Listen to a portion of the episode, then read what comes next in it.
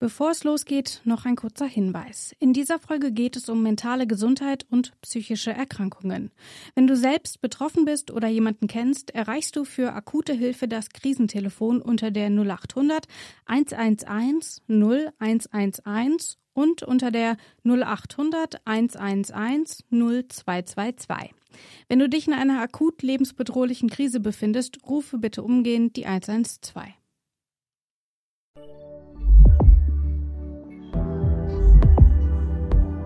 Das grüne Herz. Der AOK Plus Podcast.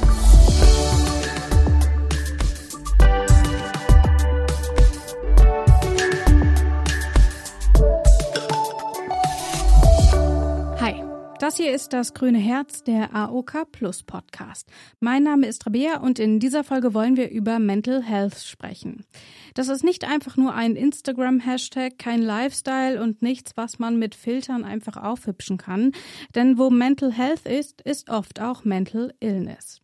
Psychische Erkrankungen sind dabei hinterlistig. Oftmals schleichen sie sich langsam ins Leben hinein und bis man bemerkt, dass etwas nicht in Ordnung ist, haben sie sich schon in jeden Lebensbereich reingefressen. Sie schränken den Alltag ein, sie machen soziale Kontakte kaum mehr möglich, sie machen arbeitsunfähig und verursachen andere körperliche Beschwerden.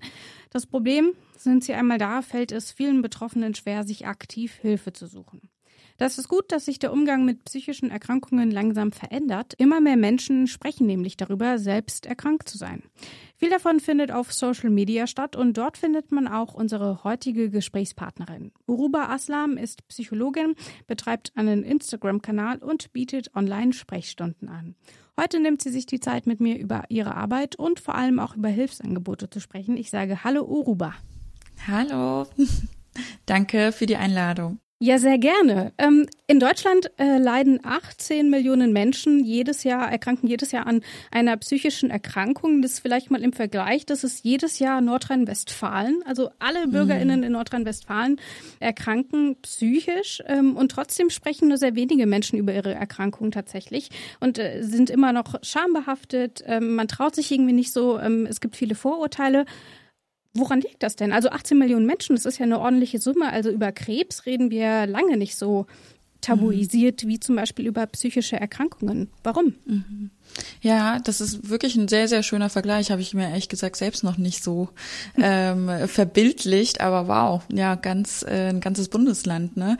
Ähm, mhm. Es hat natürlich verschiedene Gründe. Du hast schon einige genannt. Es ist äh, absolut schambehaftet, ne? Und bis vor kurzem war das auch ein absolutes Tabuthema. Das so ganz genau kann man natürlich nicht sagen, woran es liegt. Ähm, ich denke, es liegt daran, dass man es einfach nicht so sieht wie eine körperliche Erkrankung. Wenn man ein gebrochenes Bein, Fuß, äh, was weiß ich, einen Arm hat, hat man Gips oder man ist erkältet, dann läuft die Nase, äh, Fieber, man kann Temperatur messen, ne? da hat man direkt was auf schwarz, äh, schwarz-weiß sozusagen.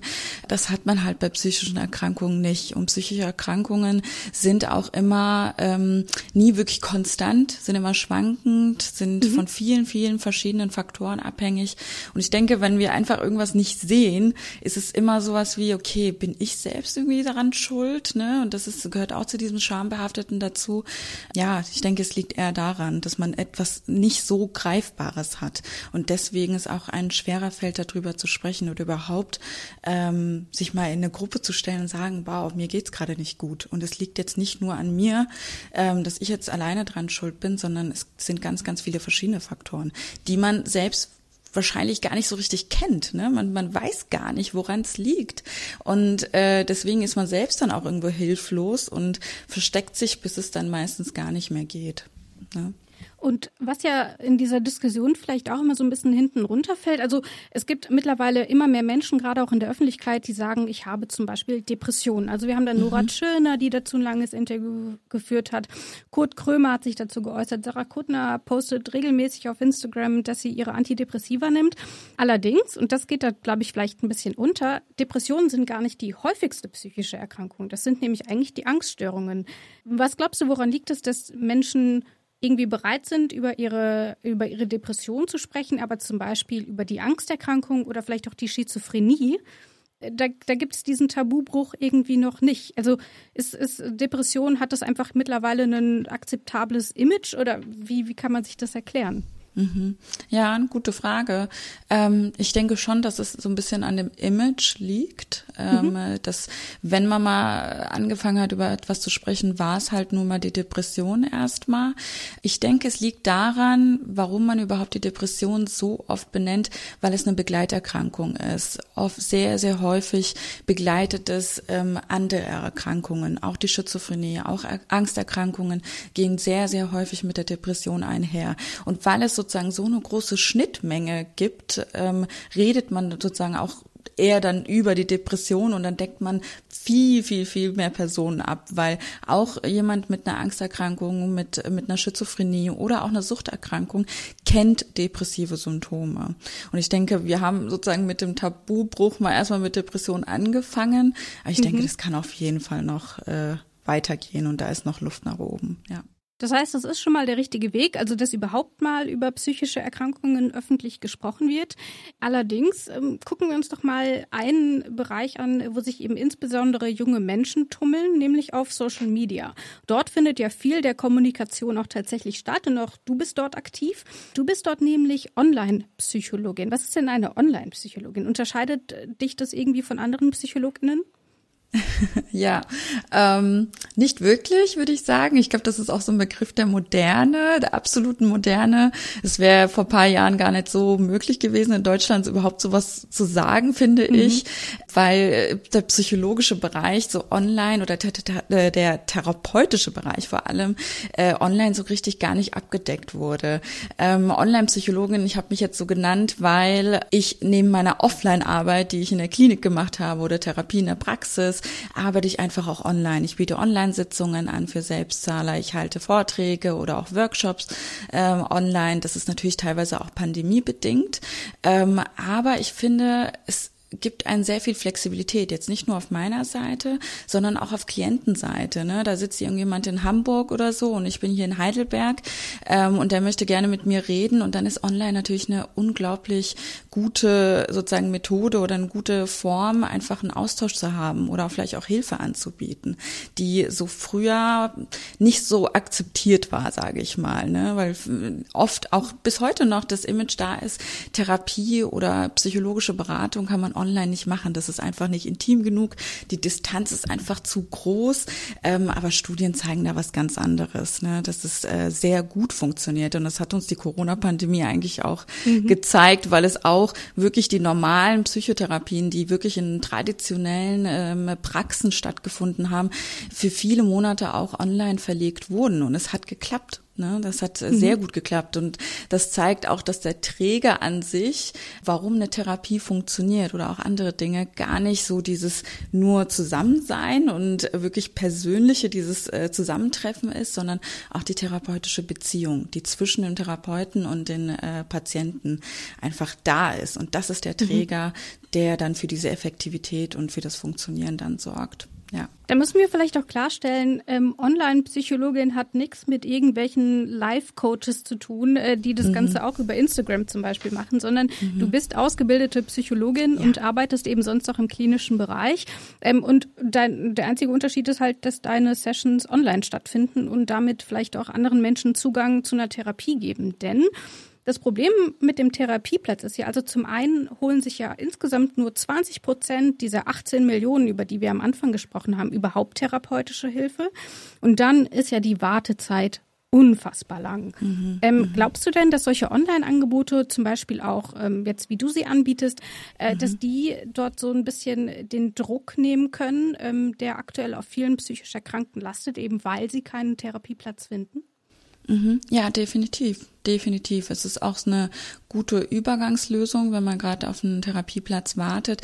Aber auch generell, ähm, ich finde die Hürde manchmal ein bisschen zu groß, wenn man sozusagen einen Psychotherapeuten kontaktiert, sich mhm. wirklich einen tatsächlichen Therapieplatz sucht oder eine Klinik aufsucht, zu einem Psychiater geht. Das ist alles ein bisschen zu groß, zu, zu weit weg von dem normalen Menschen so, ne, sage ich, von der normalen Bevölkerung.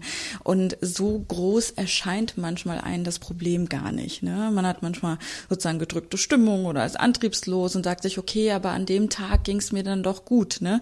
Brauche ich jetzt wirklich einen Arzt? Brauche ich jetzt wirklich einen Psychotherapeuten? Und solche Angebote, sowas wie eine Beratung, eine psychologische Beratung, äh, die online, aber auch offline, äh, offline stattfinden kann, die jetzt so unverbindlich ist, die jetzt nicht damit verbunden ist, dass jetzt ein Antrag an die Krankenkasse gestellt wird und so weiter. Mhm. Das scheint halt alles sehr niederschwellig und es scheint irgendwie machbar erstmal oder überhaupt einen Fuß da reinzukriegen in die ganze Geschichte, sage ich mal. Und ich habe auch unglaublich viele Klienten, die ich dann weiter vermittle und sage hier, ich glaube, du brauchst nur wirklich eine traditionelle Psychotherapie und du äh, so eine so eine Online-Beratung wird dir einfach nicht gerecht, ne? Und guck dich mal um und äh, zieh das mal einfach in Betracht. Aber sozusagen da war ich sozusagen der erste Kontakt, wo überhaupt mal mal geguckt wurde, was, was, was liegt denn da vor? Was kann man denn da überhaupt machen? Ja. Also allein, du hast es eben schon angesprochen, die Hürde überhaupt zu einem Psychotherapeuten oder einer Psychologin oder einem Psychiater zu gehen, äh, die ist ja insgesamt schon sehr, sehr hoch. Mhm. Also zum einen, weil es eben, wie gesagt, äh, viele Stigmata gibt, die damit einhergehen, aber eben zum Beispiel auch, weil man erstmal 20 äh, PsychiaterInnen abtelefonieren muss ähm, und davon kriegt man 19 Absagen. Und das ist natürlich gerade mit zum Beispiel mit einer Angststörung, wo man äh, Angst vor sozialen Kontakten hat, ähm, fast schon unmöglich. Das ist bei einer Depression unfassbar schwierig. Bei einer bipolaren Störung ist das fast nicht machbar.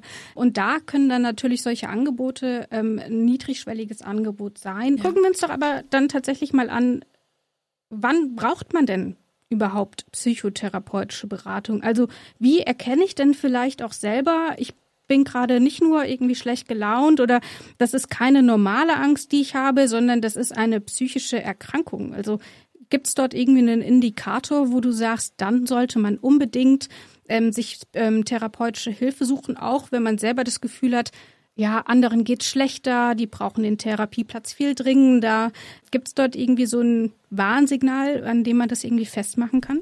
Einfach nur, wenn ein Leid da ist. Also damit ist eigentlich mhm. die Frage schon beantwortet. Wir können natürlich noch, noch näher darauf gucken, aber einfach nur, wenn ein Leid da ist, wenn man darunter leidet, wenn der Alltag damit eingeschränkt ist, wenn man irgendwie mal zurückdenkt, dass es vor ein, zwei Jahren vielleicht mal anders war, ne? Und äh, es geht einem einfach nicht mehr gut. Ähm, die Probleme schränken einen ein, man hat an nichts mehr richtig Spaß, man genießt nicht mehr so das Leben. Und das sind ja alles sozusagen Unterbegriffe von, von Leid, ne? Ich, ich leide da dran egal was es ist, auch wenn man es nicht benennen kann. Und ähm, wenn man das spürt, ist ist es eigentlich völlig in Ordnung, wenn man sich äh, therapeutische beziehungsweise professionelle Hilfe ähm, ja nimmt und oder überhaupt in Anspruch nehmen möchte und das einfach mal aufsucht. Ich weiß, es ist unglaublich schwer in der Zeit, wo man vor allem gerade in so einer so einer schlechten Phase ist, ne, wo wo man eigentlich nicht mal aufstehen möchte von der Couch und die ganze Zeit eigentlich nur äh, Netflix schaut oder aufs Handy oder einfach nur da sitzt ne, und mit sich nichts zu anfangen weiß. Ähm, deswegen sage ich auch immer, kümmert euch rechtzeitig um, um, um eure psychische Gesundheit, weil irgendwann ist es unglaublich schwer, da rauszukommen. Ähm, ja, aber das sind, das sind so kleinere Hinweise, ne? Wenn dann Leid da ist, wenn mir irgendwas nicht mehr Spaß macht, alles ist so super schwer, der Alltag ist schwer zu bewältigen, äh, meine Beziehungen leiden darunter, ähm, Freunde, Bekannte, Familie machen sich Sorgen, die sagen, hier, du hast dich verändert, ne? Was ist denn mit dir los? Äh, man zieht sich zurück, ne? Man, man einfach so, auch wenn man einfach guckt, okay, irgendwas, äh, irgendwas ist anders an meiner Persönlichkeit, an meinem, an meinem Charakter, da hat sich was verändert verändert. Das sind alles so Indikatoren, äh, die da die, wo es völlig in Ordnung ist, dass man sagt, hier, ich rufe meinen Psychotherapeuten an, ich schreibe meine Psychologin an oder einen Psychologe oder ich rufe meine Klinik an. Man muss ja auch nicht immer direkt äh, stationär gehen, ne? Man muss ja auch nicht direkt irgendwie für sechs Wochen in die Psychiatrie. Es gibt auch, es gibt auch Tageskliniken. Ich habe selbst äh, eineinhalb Jahre in einer Tagesklinik gearbeitet. Da kommen die Patienten morgens hin und nachmittags gehen die wieder nach Hause. Das ist ein bisschen mehr als ambulant, einmal in der Woche. Und äh, das kann eine sehr sehr, sehr gute Krisenbewältigung sein für einige Wochen, die man machen kann. Aber es gibt unglaublich viele Möglichkeiten, von denen man eigentlich nichts weiß. Aber erst wenn man da so ein bisschen mehr reinkommt, dann kriegt man eigentlich mit, wie viele Möglichkeiten es eigentlich gibt. Obwohl ich, ich muss immer noch sagen, okay, es ist mega schwierig, an, an, mhm. an so Plätze zu kommen. Auch in der Tagesklinik hatten wir Wartelisten von sechs bis acht Wochen. Ich weiß, es ist ein absoluter Skandal, finde ich, weil wenn jemand krank ist, braucht er halt sofort Hilfe und nicht irgendwie in acht Wochen. Wenn ich ein gebrochenes, äh, gebrochenen Arm habe, bekomme ich auch sofort Hilfe und nicht erst in sechs Wochen. Mhm. Ne? Wobei die sechs bis acht Wochen ja tatsächlich noch äh, fast schon positiv zu bewerten Super sind. Also, positiv. Also ja. ähm, es gibt ja, also man, man wartet ja mitunter ein halbes Jahr und länger. Vielleicht kann ich einfach mal so ein bisschen aus dem Nähkästchen plaudern. Ähm, ich selber leider an diversen Angststörungen und Depressionen und ähm, habe erst ähm, vier Monate auf die Erstberatung gewartet, dann nochmal sechs Monate auf einen Akutplatz in der Klinik. Und äh, das ist seit einem Jahr oder seit neun Monaten warte ich auf einen regulären Therapieplatz. Also das sind mhm. wirklich lange Zeiten, äh, die dort verstreichen ja. und die es natürlich auch unfassbar schwierig machen. Ich will vielleicht noch mal ganz kurz klären, welche unterschiedlichen Anlaufstellen es denn gibt. Wir haben jetzt schon so ein bisschen mit Begriffen um uns geworfen. Also, wir haben einmal die Psychologin, das bist du. Dann hat man mhm. ein Psychologiestudium abgeschlossen. Mhm. Richtig? Richtig. So. Richtig. Dann haben wir die PsychotherapeutInnen, die äh, haben dann nochmal eine Weiterbildung gemacht zur Psychotherapie. Genau, genau. Und da befinde ich mich auch gerade. ich mache die Ausbildung auch.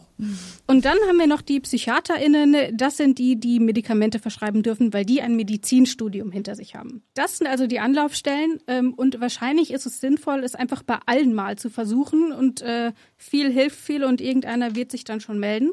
Und äh, was dann vielleicht in diesem Kontext auch ganz interessant ist, dass man eben auch gucken kann, gibt es in der Uniklinik eine Akutsprechstunde oder gibt es äh, in meiner Stadt PsychotherapeutInnen in Ausbildung? Dort kriegt man häufig noch mal ein bisschen schneller Termine. Also, dass es dort irgendwie ganz unterschiedliche Möglichkeiten gibt, um an so einen Platz zu kommen. Alle kosten viel Kraft, aber da muss man dann wohl durch. Schauen wir doch mal auf die aktuelle Situation. Also in der Wahrnehmung ist es ja schon so, dass die psychische Gesundheit in der Corona-Pandemie Pandemie äh, stark gelitten hat. Also Angststörungen haben zugenommen, Zwangsgedanken werden schlimmer, Depressionen werden schlimmer, man kann niemanden sehen, man darf nichts machen, man sitzt nur zu Hause.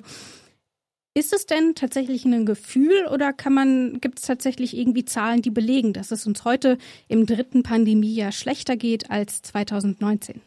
Mhm, ja, also ganz genaue Zahlen kann ich dir jetzt nicht nennen, aber mhm. definitiv geht es uns schon schlechter. Ne? Ähm, wobei ich sagen würde, die Corona-Pandemie ist jetzt nicht an allem schuld, ne? nicht an, an irgendwie Mental Health-Krisen. Also klar, es hat, glaube ich, das fast zum Überlaufen gebracht, sagen wir mal so. Und äh, das hat sozusagen auch viele Leute dazu gebracht, okay, dass es jetzt überhaupt nicht mehr ging und dass man dann wirklich mal Hilfe gesucht hat, überhaupt mal darüber gesprochen hat. Aber die Pandemie alleine ist nicht an psychischen Erkrankungen oder Belastungen schuld. Da war schon vorher was da, was sozusagen eine Belastung dargestellt hat. Und dann ist noch mal drauf sozusagen die Pandemie gekommen und hat noch mal nochmal einen zusätzlich belastet ähm, und hat dann wirklich das Fass zum Überlaufen gebracht. Also das ist äh, die Psyche, das ist so komplex und ist von so vielen verschiedenen Faktoren abhängig. Ähm, und es ist auch so ein Running Gag bei uns, ist alles ist multifaktoriell bedingt. Äh, man kann nie irgendwie eine Schraube drehen und dann alles verändert sich. Das ist mhm. meistens nicht so. Ähm, deswegen ist die Pandemie ein Faktor von vielen, vielen, vielen anderen, ne, der vieles erschwert hat, definitiv. Das will ich nicht äh, verneinen oder verleugnen. Ähm, aber alleine die Pandemie, das, das, da würden wir uns, äh, das würden, da würden wir uns die Sache, glaube ich, zu vereinfachen und sagen, mhm. hier, wenn Corona vorbei ist, das ganze Problem gelöst und wir können uns wieder anderen Dingen widmen. Ja. Ja, dann ist aber natürlich äh, die Frage, wie kommt man denn da wieder raus? Also wenn vorher schon so viel im Argen war, wie gehen wir denn jetzt mit äh, dem äh, mit Nordrhein-Westfalen an psychisch Erkrankten denn dann um? Also ist das dann nicht auch eine Gesundheitskrise und wie wie kommen wir da raus? Es ist definitiv eine Gesundheitskrise, finde ich, wo auch die Politik eine, mit einer Rolle spielt. Ich will jetzt nicht die ganze Schuld der Politik zuschieben, das finde ich auch zu vereinfacht. Ähm, aber es ist nun mal Tatsache, dass es zu wenige Therapieplätze gibt. Und da sagen wir Psychologen schon seit Jahren eigentlich, äh, schon seit einem Jahrzehnt eigentlich, dass es, dass es eine Unterversorgung gibt. Wobei man dann immer die Rückmeldung bekommt, nee, wir haben eine Überversorgung, wo ich nicht weiß, woher überhaupt dieses Statement äh, stammt und wo die, wo man das jetzt gesehen hat. Ähm, was man da machen kann, jetzt, wenn man jetzt über akute Dinge spricht. Ich finde, darüber zu sprechen hilft schon. Also das, mhm. das machen wir ja auch schon, teilweise auf sozialen Medien. Das machen natürlich nicht alle, aber es findet jetzt generell, dieser Diskurs findet mehr statt. Und ich finde generell mal darüber zu ähm, zu sprechen, zu sensibilisieren. Was ist das denn? Wie sehen die Symptome aus? Wo kommt das vielleicht her? Welche Ursachen könnte es denn haben? Ne? Also darüber sprechen. Einfach auch vielleicht mal mit Freunden, Familie. Das hilft schon. Das hilft nicht immer und nicht jeder hat gute Freunde und nicht jeder hat eine gute Familie, die das mhm. auffangen kann. Das weiß ich. Ähm, aber überhaupt mal nicht alleine sein mit diesem Problem. Ne? Das, das, das hilft. Das macht auch vor allem dieses, dieses ähm, Einsamkeit Einsamkeitsgefühl mit diesen Symptomen. Man hat oft das Gefühl, dass man die einzige Person ist auf der Welt, die, die das spürt, die das, die sich so fühlt, die das alles erlebt. Und du sagst ja gerade schon, das sind ganz schon viele. Und mhm. das ist äh, so ein ganzes, ganzes Bundesland. Äh, das, das reduziert das. Ne? Und dann gibt es natürlich ganz, ganz viele andere Dinge, die man machen kann. Man kann seine Ressourcen, die schon vielleicht da sind, die so ein bisschen eingeschlafen sind, ne, ein bisschen äh, aktivieren. Da muss man gucken, okay, wo, wo stecken meine äh, Stärken vielleicht und dass man die dann eher rausholt. Das sind aber Dinge, die schwierig sind in so einer belasteten Phase. Ne? Das äh, tut man am besten sozusagen als Prävention. Ja, genau. Das sind, das sind so einige Dinge, die ich äh, dazu sagen kann. Ja. Es ist ja so, also zum einen, ich werfe mal so zwei Fakten ein. Mhm, also mhm. Fakt 1, äh, Frauen erkranken häufiger an psychischen Erkrankungen, als es Männer tun. Ähm, und das Zweite ist, in Deutschland erkranken relativ viele Menschen an psychischen Erkrankungen im europäischen Vergleich. Wir haben in der letzten Folge von diesem Podcast ähm, schon über die Gender Health Gap gesprochen, ähm, wo es darum geht, dass Frauen in der Medizin, was Medikamentenstudien angeht etc., ähm, ein bisschen benachteiligt werden. Und wo kommt das her, dass das bei den psychischen Erkrankungen auch so ist? Ist das ein Gesamtphänomen oder ähm, liegen die Probleme bei der Erforschung psychischer Erkrankungen nochmal woanders? Oder kannst du das irgendwie erklären? Mm, jein kann ich schon teilweise erklären. Ich glaube, das Problem in der Psycholo im psychologischen Bereich ist nicht so groß wie im medizinischen Bereich, ne, wo der Körper der Frau gar nicht so richtig erforscht wird es liegt schon auch an der Forschung auf jeden Fall, wobei wir sogar in, in einem psychologischen Bereich eher das Problem haben, dass wir in der Forschung man, manchmal Frauen äh, eine Überrepräsentation von Frauen haben, weil oft äh, Forschungen an, an Unis stattfinden und es viel mehr weibliche Psychologiestudenten gibt, äh, Studentinnen gibt als äh, männliche Studenten.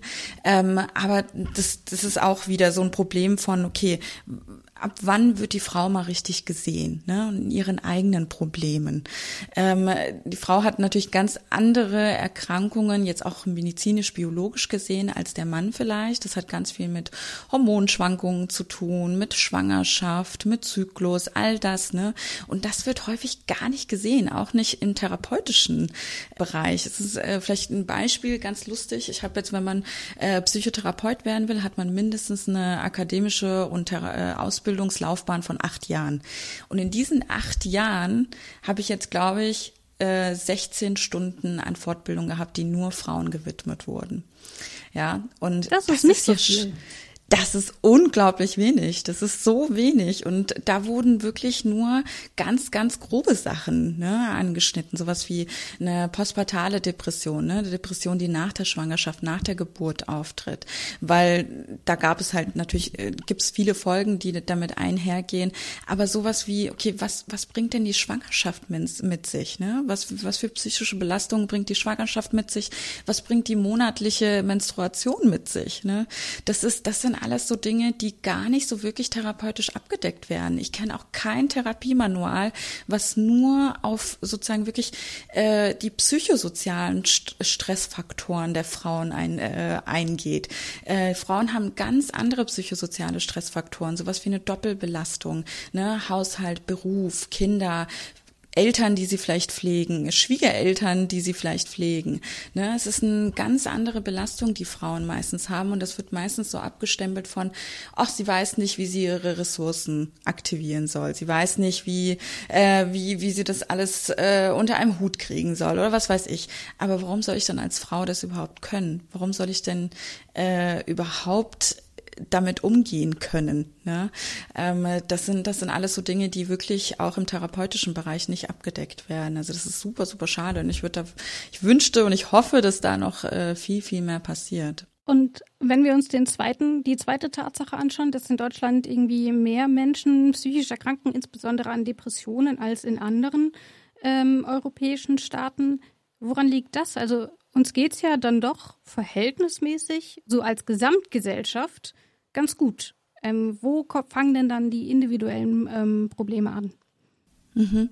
Ähm, ich glaube, das ist so eine Studie aus 2015, wo, glaube ich, die europäischen Länder verglichen wurden. Mhm. Ich finde diese Studie auch irgendwie ganz toll, weil die immer ganz sehr, sehr, sehr, sehr häufig genannt wird. Ähm, ich denke nicht, dass Deutschland ein größeres Depressionsproblem hat als andere Länder. Ich denke, dass, äh, also wenn man sich die Studie genauer anschaut, ähm, sieht man, dass eher bei den leichten depressiven Symptomen die meisten gesagt haben, okay, ja, da, da, da sehe ich, da, da fühle ich mich gesehen, ne? da, da, da sehe ich mich auch, da würde ich mich auch einordnen. Und wenn man dann bei dem schweren sozusagen Symptomen guckt einer Depression, da unterscheiden sich die Länder fast gar nicht mehr. Und äh, da liegt Deutschland eigentlich ziemlich sozusagen äh, im gleichen Bereich wie die anderen EU-Länder. Ähm, ich denke, das liegt daran, weil in Deutschland der Diskurs über Depressionen schon seit äh, einiger Zeit läuft und die Menschen sich dann auch eher sozusagen trauen, darüber zu sprechen oder sagen, hey, ja, ich ich äh, sehe mich da wieder, ich, ich, ich, ich fühle das und ähm, ich erlebe diese depressive Symptome, was vielleicht in anderen Ländern ähm, noch ein bisschen, ja, benachteiligt ist, vielleicht, ne, dass, dass man gar nicht das überhaupt als depressive Symptome einzuordnen weiß.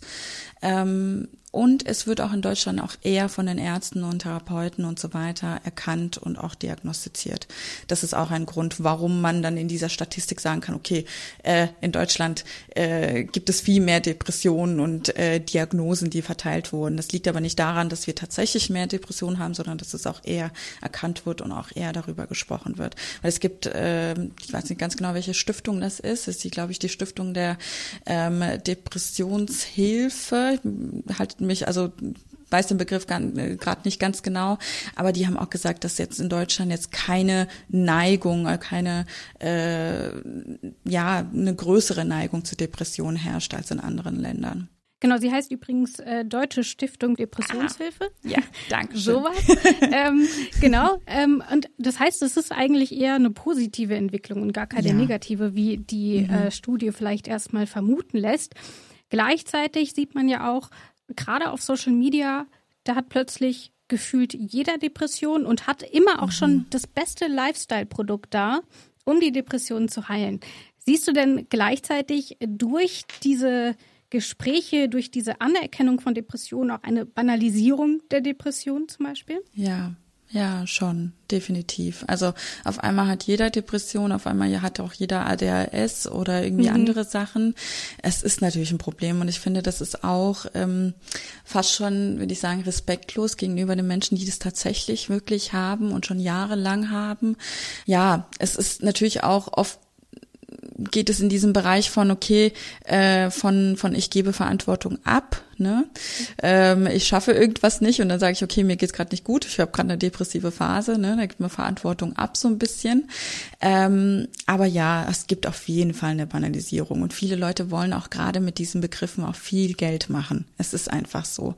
Ne? Viele ich will jetzt äh, Coaches nicht wirklich äh, jetzt schlecht reden oder so, ähm, aber wegen diesem Diskurs, der gerade stattfindet, ne, der schon seit längerem stattfindet, geben natürlich auch sehr viele verschiedene Menschen ihren Senf dazu und auch viele Menschen, die damit eigentlich gar nicht viel zu tun haben, nicht dafür ausgebildet wurden und äh, die eigentlich keine psychischen Erkrankungen behandeln dürfen, einfach vom Gesetzgeber her aus. Aber auf einmal werden Gruppen angeboten, hier, ich heile mit vier Wochen äh, Gruppentherapie dein Trauma und mhm. äh, hier wirst du deine Depression los mit irgendwie irgendeinem, weiß ich nicht, äh, irgendeinem äh, Vitamin, Vitamin D und hier und das. Also das wird schon auf jeden Fall banalisiert und es wird auch äh, sehr klein geredet teilweise und teilweise wird es auch fast schon ähm, romantisiert. Ne? Und okay, mhm. ja, da hat jemand eine Depression und äh, der schwelgt so ein bisschen philosophisch vor sich hin und so.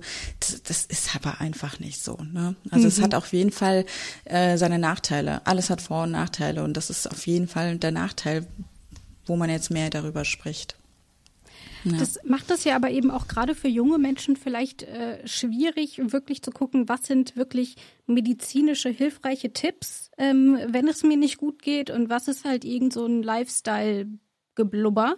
Ähm, du gibst ja selber auch auf deiner Instagram-Seite Tipps, äh, wie man sich, äh, wie man sich besser um sich kümmert. Self-Care, Mental Health spielt dort eine wichtige Rolle. Ähm, was sind denn so wirklich gute, auch wissenschaftlich belegbare Tipps, wie ich in so einer Situation am besten umgehen kann. Also Stichwort mhm. mentale Hygiene. Ähm, mhm. Kannst du da vielleicht mhm. ein paar Beispiele für uns nennen, damit wir dann auch lernen können, es auf äh, Social Media zu unterscheiden? Mhm. Ja, ja, interessant. Ähm, das ist das, da werde ich häufig gefragt, was kann ich denn jetzt tun? Was kann ich denn jetzt gegen meine Angst mhm. tun? Was kann ich denn jetzt gegen meine Depression tun? Und damit es mir gleich morgen besser geht. Ne? Und das ist natürlich mit unserer Psyche, ich sag mal, fast unmöglich, akut irgendwas zu tun. Wir können so einen kleinen Pflaster auflegen, ne? Das geht, da gibt es ganz viele verschiedene Möglichkeiten, kann ich auch gleich äh, nochmal drauf eingehen. Aber das ist eigentlich, also vor allem psychische Erkrankungen und nicht jeder hat eine psychische Erkrankung. Es kann auch mal eine depressive Verstimmung sein, aber auch da ist es sehr, sehr häufig ein langfristiger Prozess. Ne? Man fängt heute an und das kann mal ein Jahr, zwei Jahre gehen, ne? bis man sich selbst erstmal wirklich mal kennengelernt hat, weil nicht jede Strategie und jeder Tipp und jedes, äh, jeder Ratschlag funktioniert für alle. Und das ist in der Psychologie das ist, das ist eine Stärke der Psychologie und auch ein, ein, ein, eine Schwäche der Psychologie. Stärke ist, weil ich passe meine Strategien und Tipps genau auf die Person an, die gerade mit mir spricht. Ne? Und da funktioniert das dann super gut. Aber ich kann nicht mich dahinstellen und für eine ganze Gruppe sprechen. Mache ich zwar auf Instagram, ja, ich weiß, aber ich habe nicht den Anspruch, dass ich jetzt jedem helfen möchte. Und ich sage das auch immer wieder sehr gerne. Ähm, genau, also man kann akut schon was machen. Ich kann da zum Beispiel jetzt mal einfach mal drei Dinge jetzt aufzählen. Ne? Ähm, man kann zum Beispiel mal gucken, okay, wann ging, ging es mir denn das letzte Mal gut? Was hat mir denn da Spaß gemacht? Ähm, das ist nämlich auch ganz individuell und ich möchte auch ganz, ganz bewusst individuell bleiben, weil die Psyche auch was ganz, ganz Individuelles ist. Den einen macht Kino gehen Spaß, den anderen macht äh, also ins, ins Kino gehen oder das Wandern Spaß oder den anderen macht irgendwie Sport machen Spaß. Der andere möchte aber gerne einfach nur zu Hause sitzen und gerne in Ruhe eine Serie gucken. Ne? Mhm. Also geht mal zurück in die Zeit, wo es euch gut ging und guckt mal, okay, was, was hat mir denn da Spaß gemacht? Und pickt da mal einfach mal ein, zwei Dinge raus und guckt mal, okay, was kann ich jetzt machen? Auch wenn es sich nicht gut und richtig anfühlt. Macht es trotzdem mal. Setzt euch trotzdem mal dahin oder geht trotzdem mal raus und macht es es wird jetzt nicht, ihr werdet jetzt danach nicht irgendwie Luftsprünge machen und sagen, boah, ich bin jetzt geheilt und mir geht's jetzt super gut. Aber es wird eine leichte Veränderung mit sich bringen. Und es geht immer um diese leichten Veränderungen, die man dann langfristig sozusagen darauf aufbauen kann. Ähm, zweitens, man kann sein Gehirn nutzen. Ne? Also die Biologie unseren, unseres Gehirns, die ist total interessant. Ähm, ich, wenn ich jetzt kein äh, normaler klinischer Psychologe geworden wäre, wäre ich vielleicht äh, Neuropsychologe geworden, weil ich das mega interessant finde, weil man kann die Gehirnchemie für sich nutzen. Unser Gehirn kann nämlich nicht wirklich unterscheiden, was was ist Realität und was ist nur unsere Vorstellung, was sind nur unsere Gedanken. Ne? Wenn wir uns zum Beispiel permanent irgendwie Sorgen machen, Gedanken, also negative Gedanken haben und oder Angst haben, denkt unser Gehirn wirklich, okay, das ist eine realistische und eine tatsächliche Stresssituation gerade und schüttet dann auch die, die Hormone und die Neurotransmitter, die dazu passen, aus, sowas wie Cortisol oder Adrenalin, das gehört also zu diesen Stresshormonen und das ist natürlich nicht so schön, weil permanent sind wir in einer Stresssituation, aber diesen Sachverhalt können wir auch für uns nutzen, weil wir können uns auch sagen, okay, ich gaukle jetzt mal mein Gehirn etwas vor. Und ich sage denen, ich stelle mir jetzt mal eine schöne Situation vor. Oder ich gehe mal ein bisschen zurück in die Zeit und denke mir, okay, wann wann wann war ich denn super glücklich, wann wann wann hatte ich denn eine super schöne Zeit? Und gehe wieder komplett rein in diese Erinnerung. Und dann denkt das Gehirn auch wieder, okay, das ist jetzt Tatsache wieder und schüttet dann die Glückshormone aus, Dopamin, da gibt es ganz äh, viele verschiedene. Ähm, und das ist natürlich auch nur so ein kleiner Pflaster, aber es, es, es es reduziert mal dieses akute, diese akute Belastung. Ne? Und als letztes würde ich vielleicht sagen, schaut euch einfach mal eure Gedanken an. Was sagt ihr euch denn ständig? Ne? Ähm, würdet ihr so mit einer Freundin reden, die für euch für euch sitzen würde, ne? wie man mit sich selbst so eigentlich mhm. immer spricht, in absoluten harschen und äh, unglaublich respektlosen Ton so. Ähm, sowas kann man sich natürlich immer anschauen und versuchen, so ein bisschen freundlicher und äh, positiver zu formulieren, sage ich jetzt mal ganz mhm. banal. Ja. Das heißt, ja. das Learning aus unserem Gespräch ist zum einen, seid netter zueinander und verzeiht euch auch mal. Schon. Es ist vollkommen in Ordnung, wenn ihr nicht immer äh, 100 Prozent geben könnt und dann äh, ist ja. es auch in Ordnung, sich Hilfe zu suchen. Ähm, das zweite Learning ist vielleicht, der Weg aus der psychischen Erkrankung führt durch die psychische Erkrankung. Also mhm, man muss sich mhm. leider damit auseinandersetzen. Ich glaube, es gibt da keinen easy Fix. Also es ist ein Prozess, äh, der sehr, sehr anstrengend ist. Aber, und das ist Learning Nummer drei, es ist ein Prozess, der sich definitiv lohnt. Und es ist auch ein Prozess, den man nicht alleine machen muss. Und deswegen ähm, ist es auch ganz gut, ähm, sich dort Hilfe zu holen, sei es äh, medizinisch, aber auch im Umfeld. Dann will ich als mhm. letzte Frage vielleicht noch, wir haben jetzt lange über die Menschen mit psychischen Erkrankungen gesprochen. Jetzt möchte ich noch als äh, letzte Frage über die Menschen sprechen, die nicht selber psychisch erkrankt sind, aber mit jemandem zum Beispiel zusammenwohnen oder die beste Freundin hat ähm, äh, Depression oder eine Angststörung oder eine bipolare Störung.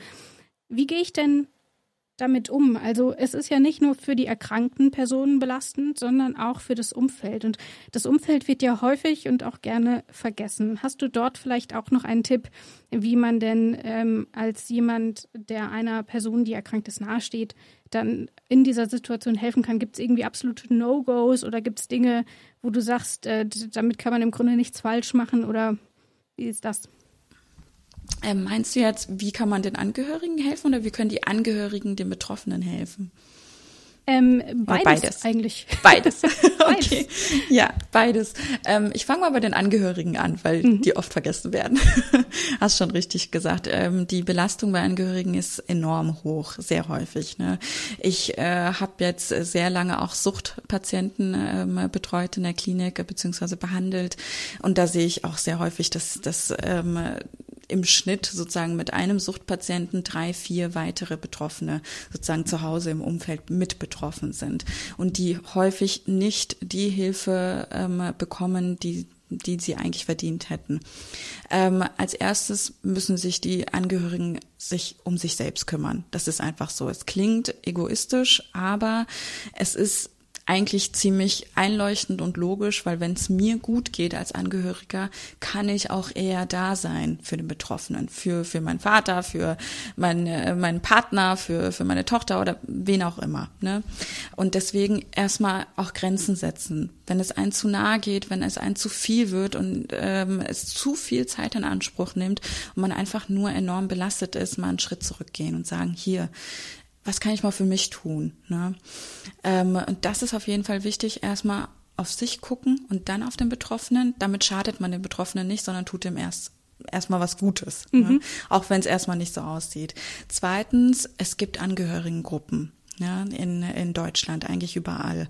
Äh, man kann da so mal Beratungsstellen anrufen, fragen, hier gibt es in meiner Nähe mal eine Angehörigengruppe.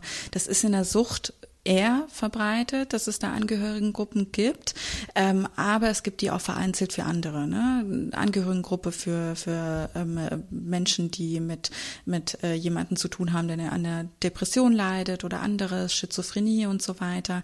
Man kann sich diesen Gruppen anschließen. Man muss da auch jetzt nicht immer regelmäßig jede Woche oder so hin, aber überhaupt mal diesen Austausch zu haben mit jemandem, mhm. der einen genau versteht, der dieses Verständnis hat, das ist so, das ist so unglaublich empowernd, würde ich sagen, weil man fühlt sich einfach mal verstanden. Man muss sich nicht in jeder Kleinigkeit erklären und das ist einfach Balsam für die Seele. Also das würde ich jedem ans Herz legen. Sucht euch mal Leute, die euch verstehen und die vielleicht das Gleiche durchlebt haben, auch wenn es nicht schön ist, aber die platzen dann nicht gleich mit so einem Ratschlag raus, sondern hören einfach vielleicht mal zu und sagen, hier, boah, kenne ich, du fühlst dich wahrscheinlich jetzt komplett erschöpft, ne? Und dann kann man sagen, ja, fühle mich total erschöpft. Ähm, das zu den Angehörigen auf jeden Fall. Also wahrt eure Grenzen, kümmert euch um euch und äh, redet vielleicht mal mit jemandem, der sich auch damit auskennt. Ähm, und damit bricht, bricht man auch eigene Tabus. Ne? Das ist natürlich auch schambehaftet, bei Angehörigen über, über äh, den eigenen Betroffenen sozusagen zu sprechen. Wie Angehörige Betroffenen helfen können, ähm, einfach mal da sein, einfach mal zuhören. Man muss gar nicht so viel machen. Ne? Einfach mal dieses, dieses, äh, boah, ich, ich bin da. Ne? Das immer wieder signalisieren, sagen, okay, mir wird's gerade viel, ich gehe zwar aus dem Zimmer raus oder ich gehe mal raus spazieren, aber ich komme wieder und bin da ne? und höre dir auch zu. Und dieses Zuhören ist auch wichtig, weil das machen wir Menschen oft nicht. Und ich habe mich da auch sehr, sehr häufig. Und ich bin, das ist mein Beruf. Ne? Ich weiß, wie schwierig. Meine ich weiß, auch, wie, komischerweise. ja, genau, genau. Ja, stimmt. Du hörst auch viel zu, ne?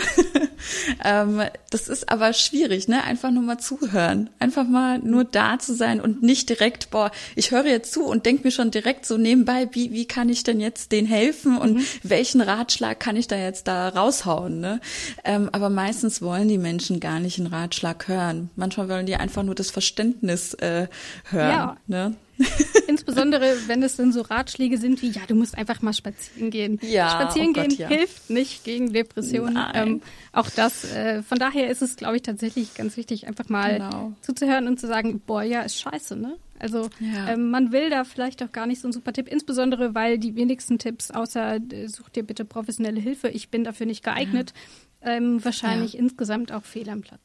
Ja, ich finde Verständnis generell ist so eine Superpower, die mhm. wir nicht so richtig entdeckt haben noch. Weil es passiert auch ganz ja. viel in Therapie. Therapie besteht aus einem sehr, sehr großen Teil von einfach mal Verständnis zeigen, ne, mhm. gesehen werden. Und das ist äh, sehr, sehr, sehr, sehr effektiv. Ne? Ja. ja. All das sagt Uruba Aslam. Vielen, vielen Dank für das spannende Gespräch, Uruba. Dankeschön. Dankeschön für die Einladung. Total gerne, dass ich äh, hier da sein darf. Übrigens, wenn ihr selbst betroffen seid oder aber wenn ihr jemanden kennt, der betroffen ist und ihr helfen wollt, dann könnt ihr euch auch erstmal an euren Hausarzt oder eure Hausärztin wenden und nach Tipps fragen. Die können dabei helfen, wie ihr euch denn am besten verhalten solltet und die können auch dabei helfen, richtige Gesprächspartner dann tatsächlich auch zu finden, euch zu vermitteln, euch eine Überweisung zu schreiben und so weiter. Wenn ihr euch aber direkt an einen Psychotherapeuten oder eine Psychotherapeutin wenden wollt, dann findet ihr mit dem Gesundheitsnavigator der AOK Plus online den passenden Mediziner oder die passende Medizinerin. Wir packen euch den Link in die Show Notes. Dann könnt ihr dort einfach gucken dann könnt ihr schauen, wo wohne ich denn und dann kriegt ihr dort eine Liste. Wichtig ist also, wenn ihr merkt, euch geht's nicht so gut, dann Erkennt das erstmal an, das ist Punkt eins, und traut euch auch dann mit eurem Hausarzt oder der Hausärztin darüber zu sprechen. Der kann dann schon mal ein bisschen grob abschätzen, wie akut braucht man denn zum Beispiel Hilfe. Und ihr könnt euch eben auch darüber informieren, ob es bei euch im Krankenhaus vielleicht auch eine Akutsprechstunde gibt. Häufig ist das dann so einmal die Woche, da gibt es dann drei Stunden Slot und dann kann man dort vorstellig werden. Und dort können eben auch akute Behandlungsplätze erstmal zur Verfügung gestellt werden. Die sind dann immer zeitlich befristet. Allerdings kann es ja für den einen oder anderen schon hilfreich sein, sei es als Überbrückungshilfe oder als erste Anlaufstelle, um zum Beispiel auch eine akute Krise mit Antidepressiva oder angstlösenden Mitteln zu behandeln. Alle Infos zu diesem Thema findet ihr natürlich auch im Internet. Zum einen natürlich bei der AOK Plus, nämlich unter stress-im-griff.de also Stress im Griff. Dort findet ihr eben Tipps, wie ihr euer Stresslevel erstmal senken könnt und damit auch eure Anfälligkeit äh, gegenüber psychischen Erkrankungen. Wer speziell was über Depressionen erfahren will, findet das unter depressionen.aok.de und wir wollen auch nochmal auf die Robert-Enke-Stiftung hinweisen, die sich eben auch für an Depressionen erkrankte Menschen einsetzt. Ihr findet die Telefonnummern dann in den Shownotes und natürlich auch im Internet einfach Robert-Enke-Stiftung eingeben. Dort findet ihr dann eine Telefonnummer und auch die Sprechzeiten, die es dort gibt. Und wenn vielleicht auch jüngere Menschen zuhören. Es gibt natürlich auch immer noch die Nummer gegen Kummer. Die ist eben speziell für Kinder und Jugendliche, denn auch die erkranken an psychischen Erkrankungen. Und die erreicht ihr immer montags bis samstags zwischen 14 und 20 Uhr und zwar unter der 116 111. Und damit ist unser Podcast für heute auch beendet. Ich hoffe, ihr bleibt gesund. Ich hoffe, euch geht's weiterhin gut. Und wenn ihr eben Hilfe benötigt, findet ihr im Internet die benötigten Anlaufstellen. Mein Name ist Rabea. Das hier ist das grüne Herz. Ciao, bis zum nächsten Mal.